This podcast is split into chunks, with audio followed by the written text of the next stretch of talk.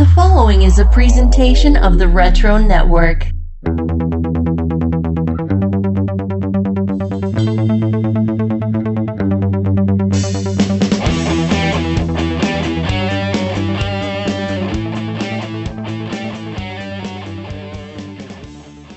Greetings, geeks, and welcome to Wizards, the podcast guide to comics, mini episode 24.5. I'm Michael, and let's get into it. So, recently, friend of the show, Eric, writes us Heard Michael was looking for ways to shake up Wizards half. While I enjoy listening to him squirm over the casual sexism of the Babe Hunk of the Month column, perhaps he could post the quizzes here on Twitter for listeners to answer, then Michael could read off the top response answers rather than have to handle the whole test himself and give the flame on clip a breather. And I think we can all agree that the flame on clip needs to go for 2021 and never have to hear it again.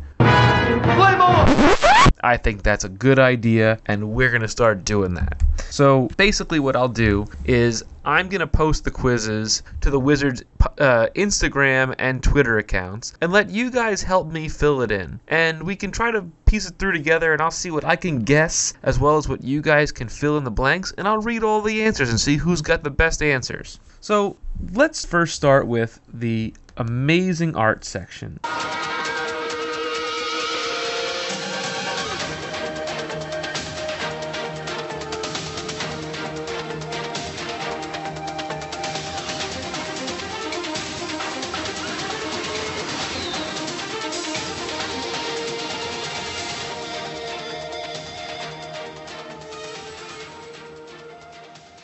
There is a lot of art in this month's issue. And to start, we have Christopher Vandertal from Grandville, Michigan, and he has the Wizards model person that uh, starts appearing more and more. Interesting caricature with an awkward looking wizard next to her. This guy won the winner of the Gold Foil Wizard number 17. The next one we have is Jay Hacker the third from Athens, Tennessee, a bloodshot drawing that's really really nice. It's kind of cross between Cable, Punisher, and Bloodspot. Bloodspot or Bloodsport or whatever his name is. Inkblot, whatever you want to call him. The guy that, that Vin Diesel played in the movie that literally came out the day the pandemic happened and shut the world down. So, yeah, I gotta watch that movie too somewhere. But it's the winner of the Valiant Gold Eternal number one they must have 4 million copies of this thing because every single month they're giving away this Valiant Gold Eternal Warrior number one. They can't get rid of this thing. It's pretty funny. The next one we have is by Howard Cobalt from Trumbull, Connecticut. And I think this is supposed to be a tick character. It's like a fly of some sort with some sort of creepy spider character next to him, or like half man, half mechanical spider thing. It's very interesting. I just have no idea who it is, to be honest with you. Then we have a drawing by Craig Smithson from Arizona, and it is Solar Man of the Atom and it looks really really cool. He's kind of blasting through a wizard cloak and flying off into space, and it's it's very very cool. The next one we have is by Calvin Henio from Albuquerque, New Mexico, and he's got uh, what's the guy's name from Spawn? Is it the Eradicator? That like the guy that John Leguizamo played that I always forget. I think it's the Eradicator. And that giant creature that kind of goes with him. It's interesting. It's very cool drawing, very scary also. And this is the winner of the Gold Foil Brigade number one. Another thing that Wizard just can't seem to get rid of is this Gold Foil Brigade thing. The next one we have is by Robert Henn from Seattle, Washington, who's got kind of a Mad Magazine version of Superman. It's kind of creepy, if you ask me. It's like really interesting. It's really well done, but it's a little creepy. And it is the winner of DC's Platinum Superman number 75. Then we've got a drawing by Francisco, just Francisco, who did the pencils, and Bob Vorak who did the inks, and it is I don't know who this character is. It's looks like a Green Lantern character. It is a Green Lantern character because it's got a Green Lantern logo in there. But is it like an original concept? I guess it must be some sort of original Green Lantern type of character. It's very cool looking. It's interesting. I just don't know who it's supposed to be, and I and I know I could probably name all the Green Lanterns. Well, that you've seen featured on any comic book ever. Next, we have Kevin Toller from San Diego, California, who did a really beautiful spawn drawing in a cemetery with bats flying around him. It's very, very cool. It's in the moonlight. It's really, really nice. I almost said moon night, moonlight.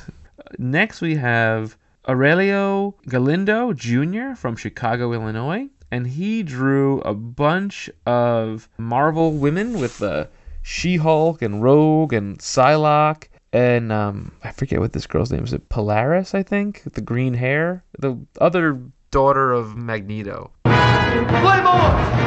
It's a very cool drawing, really, really nice, well done. The faces kind of all have a similar structure, other than Rose, who's got kind of a side profile, so it's a little bit different. But it looks really, really nice. I mean, it's much better than I could ever draw anything in my entire life. Then we have Eric Marshall from Burlington, Indiana, who has I think this is no, this has got to be a an image character. It's some version of an image character that looks like Psylocke with a you know katana blade and an illuminated hand. I think she she's popped up in one of the issues we've read. These image characters are so forgettable. I can't keep track. It's it's really frustrating.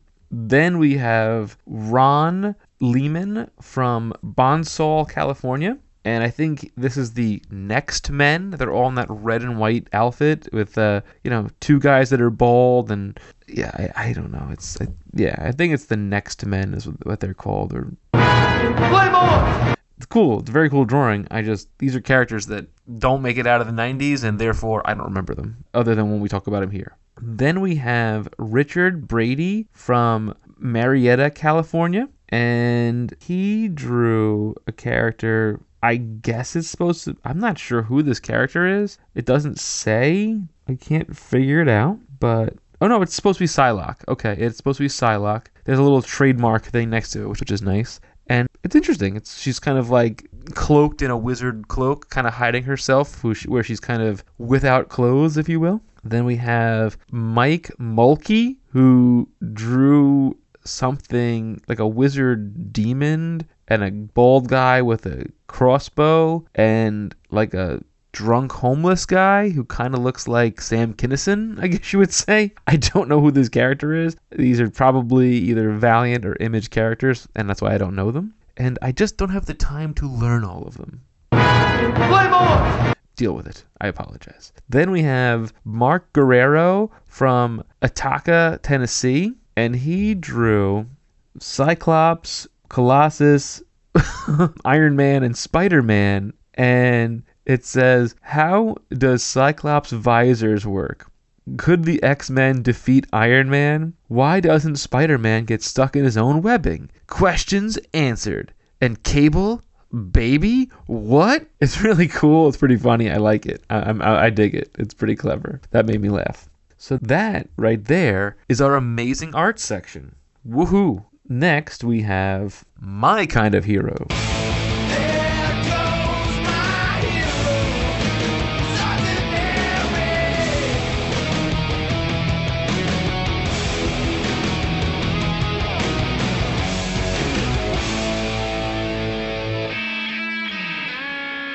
And this month's My Kind of Hero, there's three new heroes. The first one is called Dragonfire and it is created by Jeffrey Wayne Bullock from Raleigh, North Carolina. Secret identity Kyle Dawnstar with two R's. Occupation Mecha pilot. Citizenship United States. Legal status no criminal record. Base of operations Armored Mecha Research Institute. Location is top secret. His height is 5'11. His weight is 214. Eyes brown. Hair dark brown.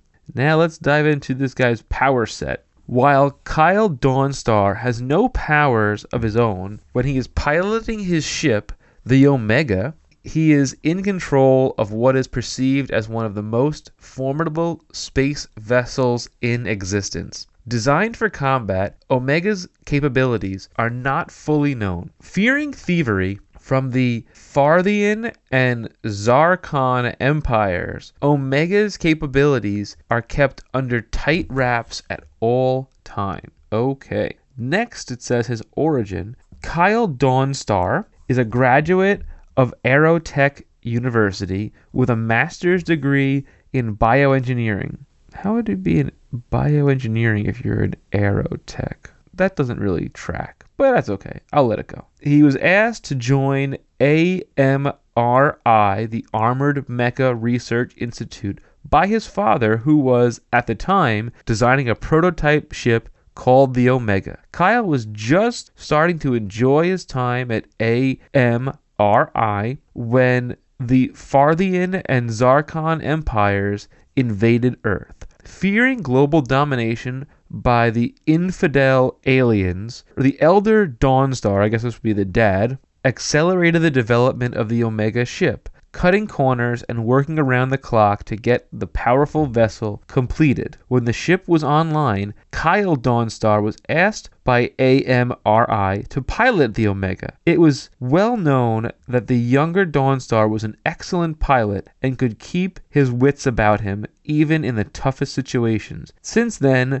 Kyle and the Omega have been fighting the marauding aliens as the invincible Dragonfire. I don't understand how a bioengineer has an aerotech background and is an amazing pilot. But okay, whatever. I'll let it go.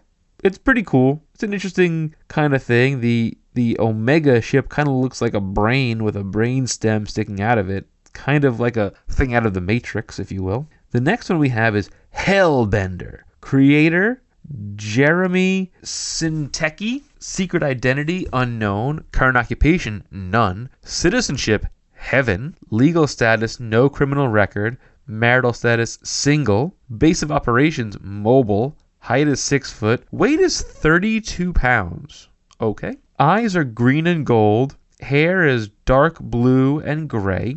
Okay. I don't know he's 32 pounds, but maybe that's a maybe that's a heaven thing. I guess I don't know. Powers. Hellbender's light weight contributes to his ability to defy gravity and take to the skies, but his method of propulsion remains a mystery. That means the creator couldn't think of a clever way to explain that. Aside from his powers of flight, he can, with a touch, calm people or scare off the malevolent of heart.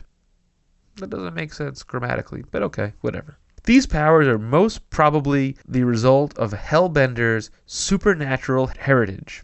On top of all that, his striking appearance is oftentimes enough to scare the wits out of any person, good or bad. Okay. His origin story, though, says the Hellbender is a demon who repented and turned to heaven at or around the time of Jesus Christ. Interesting. In order to purify himself, he was ordered by God to act as a guardian angel for a trial period. When Christ died, Hellbender found himself on earth with the powers of an angel and the savagery of a demon. Since then, he has protected the innocent and teaches tolerance among people. Over time, he hopes to completely bury some of his overpowering demonic tendencies. Okay, interesting.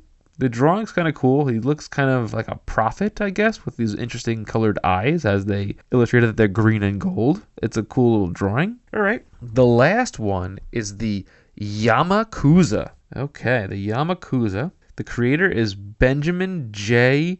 Jolwinski from Indianapolis, Indiana, and the real name is unknown. The marital status is unknown. Base of operations is mobile. Height 5'11, weight 220, eyes unknown, hair color black. Okay.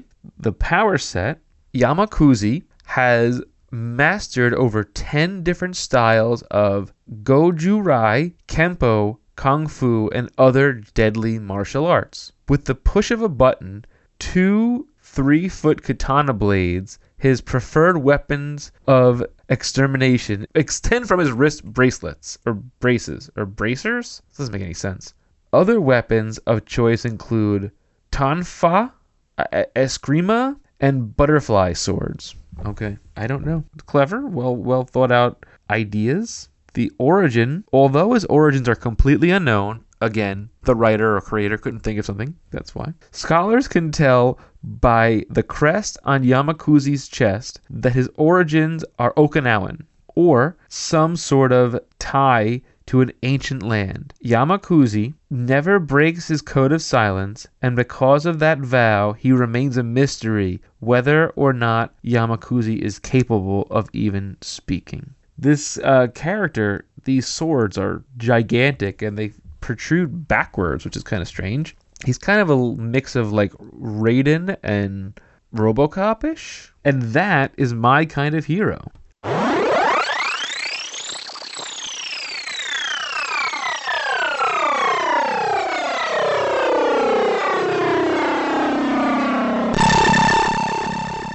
Greetings, future geeks. Adam here, calling in on the 2099 hotline. This is the segment where I take you through Marvel's World of Tomorrow, and this time around we're digging into Punisher 2099 issues 11 and 12. When we last left the Punisher, he was in the middle of a battle with the new Jigsaw 2099, and it was a knockdown, drag out affair. At this point, Punisher manages to get the upper hand by sticking a grenade into his mouth. But it's not just any grenade, it's a cryo grenade. And what it says is it works on the thermal energy implosion principle. All Jigsaw's body heat is sucked instantaneously into the core of the grenade, leaving him 200 degrees below freezing in a split second. Wow, that is cold, man. Huh? See what I did there? Anyway, he freezes him to the point where he's basically in a coma, and when he wakes up, Jigsaw is attached to this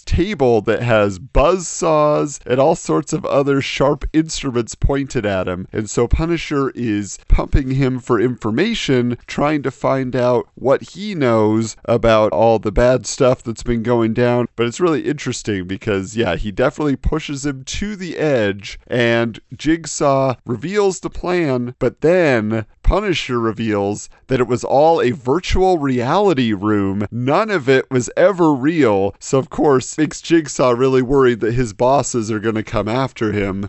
And he ends up in a cell in the Punisher's dungeon. And he asks, There's no food or water in the cell. How long are you keeping me in here? Well, until I come back to fry you. And don't worry, if that's a long time, I don't mind if you die of starvation instead. Oh, yeah, Punisher 2099, man. He is harsh. So, the rest of the issue basically is the setup to the fall of the hammer. We get more instruction between the Thorite priest who is being instructed by Avatar, who is the big bad pulling all the strings, that he needs to find a suitable subject to become the new Gila, which already happened over in Ravage. And then we get the Punisher in his alternate identity as Officer Jake Gallows going to Valhalla to inspect the security system. And who does he run into but Ravage? Yes, and it tells us that we will need to check out those issues of Ravage to see how it all plays out, covered in our previous mini episode. Now, the next issue, number 12, really is a one off filler issue, and it kind of caught me off guard. I was like, really? This is just in the middle of all this, or is this a flashback? Because it's definitely odd that this is what happened right after the fight with Ravage. But essentially, there is a giant floating skyliner, yes, instead of uh, an airliner or some type of luxury cruise boat that all these rich people are flying in. And for some reason,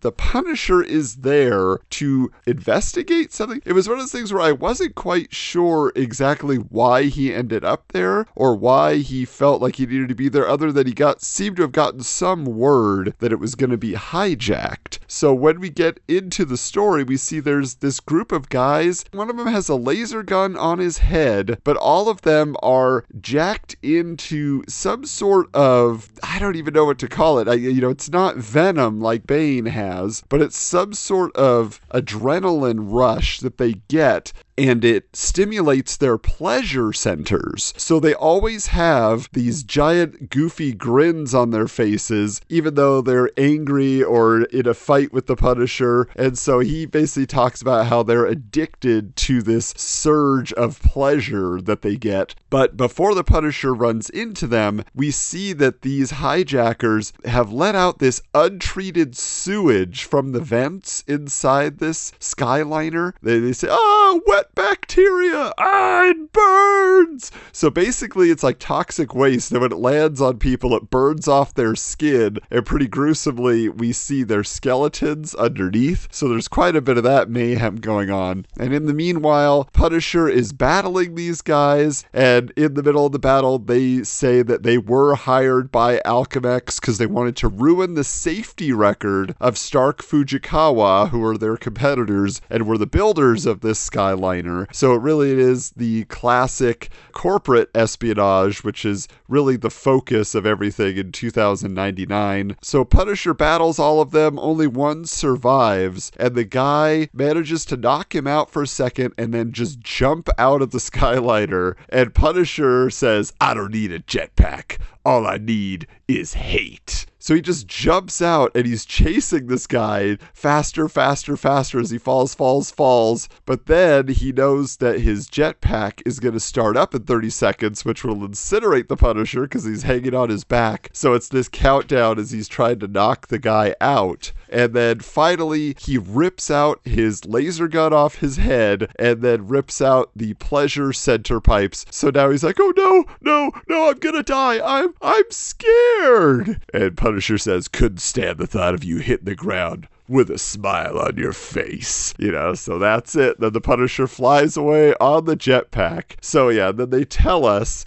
and it all winds up here in Punisher number 13, The Hammer Falls. Preferably not on our heroes. This one will have everything and everybody. So the nice thing about this now is that it's giving me an actual outline of which issues I need to read. Obviously, I should have read Punisher before I read Ravage. I didn't know that. But now it's telling me Spider Man 2099 number 16, Ravage number 15, X Men 2099 number 5, Doom 2099 number 14. So now I have some idea of uh, the order I should be reading this in until I get to Punisher number 13, which apparently is the last chapter. So, what do you have to look forward to? Well, it's going to be X Men 2099 issues 1 through 4. So I'm very excited to delve into it. It was not a book I really read with any regularity back in the day. So until next time, see you in the future. Now we have the hunk and babe of the month. Here we go.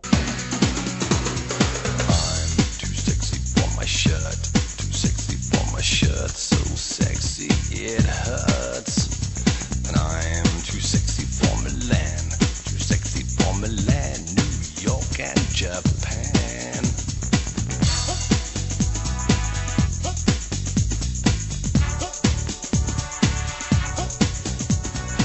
The babe of the month is Velocity. I don't know who Velocity is. Whoa. If this girl moves as fast as she says she does, then I'm definitely in the race. Okay, okay. So she's kinda young, but hey, so what? That didn't stop Charlie Chaplin or Jerry Lee Lewis.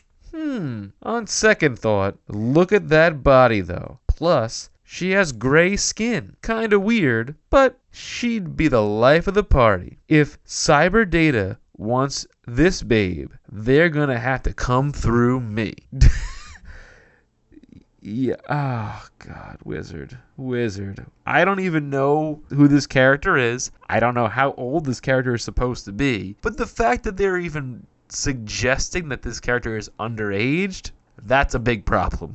That is a big, big problem. Damage control! Damage control! Damage control! and this may be the very last time that I ever do Hunk and Babe of the Month. On the other hand, the Hunk of the Month is Conan. By Crom, he's cute, and we're not talking about the new late night host.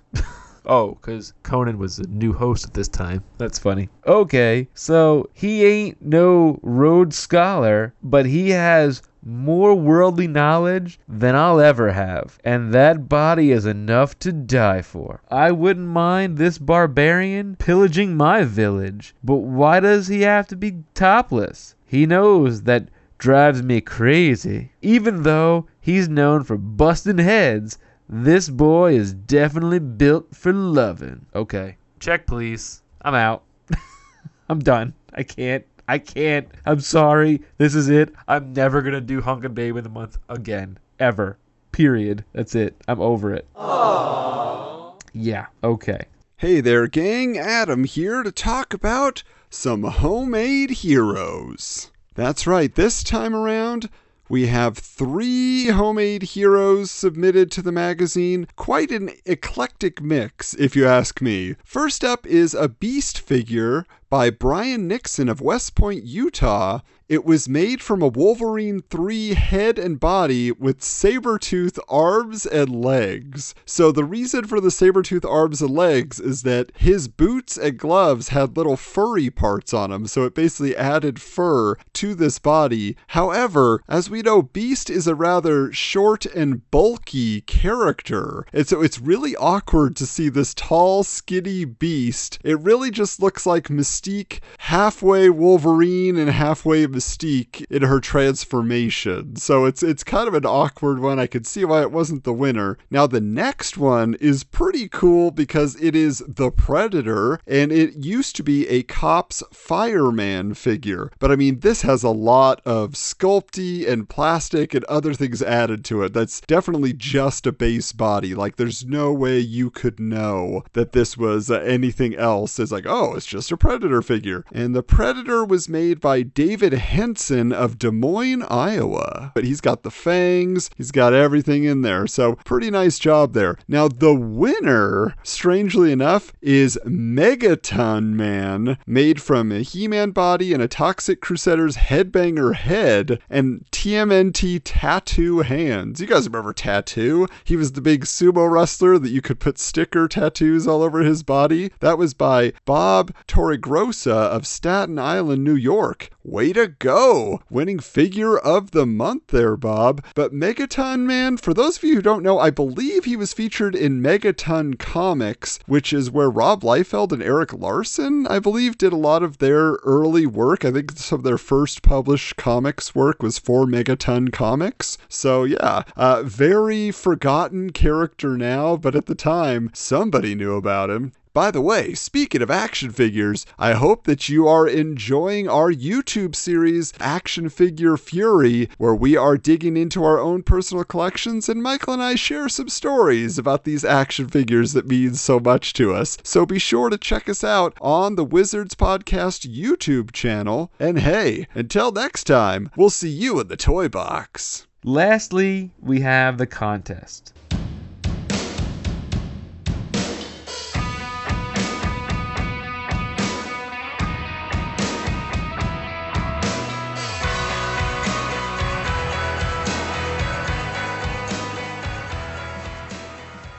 I'm gonna read the list of items, and we'll let you guys. We'll talk about it on social media, and then episode 25.5, I'll go over who did all the answers. For quiz 25, so the grand prize is a complete set of Sword of Azrael limited series, autographed by Joe Quesada. Okay, that's cool, interesting. The first prize is a complete set of all the Knightfall crossover series, all chapters. That book is huge. Or a copy of Dark Knight limited edition hardcover autographed by Frank Miller. This is the first prize and not the grand prize. This seems so much better than four issues of Sword of Azrael signed by Joe Quesada. That seems like they don't know how to figure out prizes. Second prize, a complete set of limited series of Dark Knight Returns, all first printings, or a complete set of Bane's appearances prior to Knightfall, including the sizzling hot Revenge of Bane number one. Again, the in- limited series of Dark Knight Returns, all first printings, has got to be worth more than Sword of Azrael. I'm sorry, it has to be. It's just, there's no way. Third prize, a set of Frank Miller's Batman Year One. Or a copy of Alan Moore's Batman the Killing Joke, first printing. Wow. Wow. These are good prizes. really good prizes. Holy crow. Okay, question number one is a nuclear physicist. And it's like a gazillion letters. No idea. Question number two, a biochemist. I don't know. Question number three, lawyer. It looks like I have an idea what this is. I'm going to go with Matt Murdock or Matthew Murdock, but it's too many letters. It could be also uh, Jennifer Walters, um, She Hulk. Four says student. Don't know. Five says test pilot. Uh, it's the full word, so it's probably Harold Jordan as opposed to Hal Jordan. The next one says a florist. Who's a florist? I don't know. Seven is a detective, and it's not Bruce Wayne for sure, or not Batman either. Eight is an archaeologist. Nine is a musician. I don't know who the, any of these people are. Ten is a photographer. What? Ten is Peter Parker. No, it's not, because it's too short in the last name. Who are these characters they're talking about? Why? Why? This is why I hate these quizzes too. That's why we're taking it to social media so you guys can help me out because I don't know and I am losing interest in caring. There you go. Yeah, wow. So, this is a weird quiz, but you know, we'll talk about it more and we'll go over it next week or next month or whenever we talk about this again on a mini episode. And that is the quiz for issue 24. Hey, Michael, I had a special announcement I wanted to share with everybody out there. You know, we've been doing our great The Wizard Files interview series with former staff members of Wizard Magazine, getting great stories and making great connections. Well, our first guest, Ben Morse, actually pointed me in the direction of one of his coworkers who's gone on to do some pretty exciting stuff these days. But back at Wizard and Toy Fair, he was creating all sorts of fun video content, stop motion animation Alex Kropanak recently delivered to us a vintage tour of the Wizard offices from the early 2000s. It is an absolutely hilarious trek through the offices with all the wackiness that you would expect, usually that you were seeing just in photos, and they brought it to life. So it is now available as you're listening to this Wizards Half episode. You can go over to the Wizards Podcast YouTube channel and you will be able to find this video, an exclusive that's been released from the vaults. Yes, not seen in over a decade. So we hope that you will enjoy it and a big thanks to Ben and Alex for making it possible. And now, back to you, Michael. As always, don't forget to check us out on our social media at Wizards Comics on Twitter, at Wizards underscore comics on Instagram, at Wizards Podcast on YouTube. You can also find us on our TeePublic store. Order some t shirts, hoodies. Just search Wizards Podcast. You'll find us. It's there. It's very, very cool stuff. We got hoodies, shirts, hats, cups, mugs, you name it. All kinds of cool stuff. And you can check us out our special Wizard Files episodes we have coming out. We also have the last couple of episodes of the Fantastic Four Roger Corman miniseries that's coming out on Fridays. And we love interacting with our fans and, and the followers and whoever. Just please hit us up. Check us out and let us know what you think, what we can do. And like I said, you know, Eric sent us a suggestion. We're going to give it a shot and see what you guys think and how we like it. But as always, don't forget to keep your books bagged and boarded.